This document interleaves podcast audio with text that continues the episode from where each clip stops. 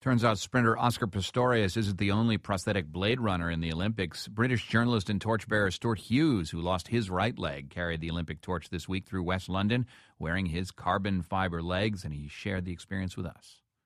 There was something about that day, holding that torch for those few moments and seeing uh, what seemed like the whole of West London coming out on a bright, glorious day. Um, I think even even a hard-hearted journalist like me couldn't help but be blown away by the occasion. Um, it, it, really was a remarkable experience. The only disappointment was that it didn't last very long. Um, I just had 350 yards uh, uh, of my moment of glory was over in a few minutes, but uh, while it lasted, it was it was absolutely wonderful. I, will certainly never be a rock star or a, or a superstar athlete, but that's probably as close as I'm going to get. And everyone carrying the torch has a story. What's yours, Stuart? Um, I am a BBC producer, and in 2003, while working in Iraq, I stepped on an anti-personnel landmine, and the cameraman I was working with, Kaveh Golestan from Iran, was killed. Um, I got off relatively lightly. My right leg had to be amputated uh, below the knee.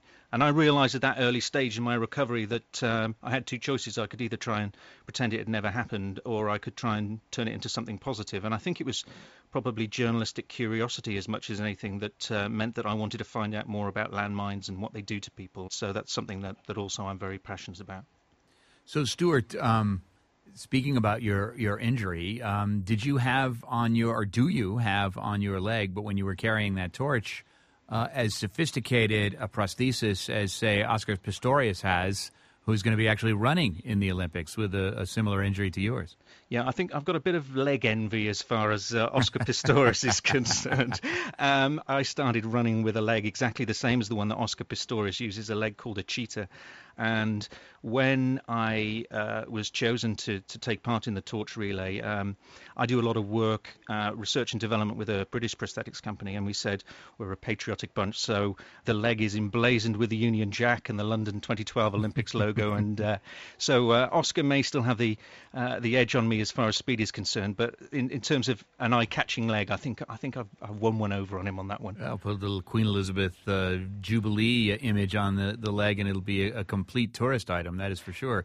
Um, so, Stuart, uh, Oscar Pistorius gets uh, accused of uh, possibly cheating in the sense that his capability exceeds possibly what uh, natural runners have with both of their legs. There wasn't any calls from the audience uh, that maybe you had an unfair advantage over the other people with the torch. Yeah, uh, thankfully it wasn't a competitive race, so uh, I think uh, I think they can let me off on that one. But it is an interesting issue. I mean, uh, you know, I think there are a lot of ethical and a lot of, you know, really questions that go really to the heart of sport and what is sport about.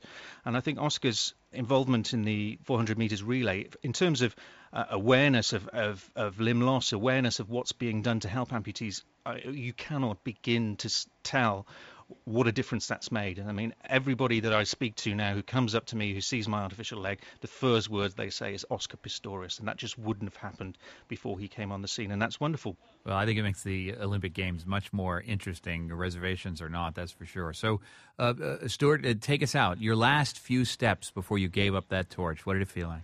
It felt absolutely glorious. As I say, it was a glorious day. The sun was glinting down on my Olympic torch. It all seemed to be over far too quickly, and even now, I still don't think I've come back to Earth. The sun's come out in London, and certainly uh, in your heart there, Stuart. Thanks so much. It's a pleasure. Nice to talk to you, John. Olympic torchbearer Stuart Hughes.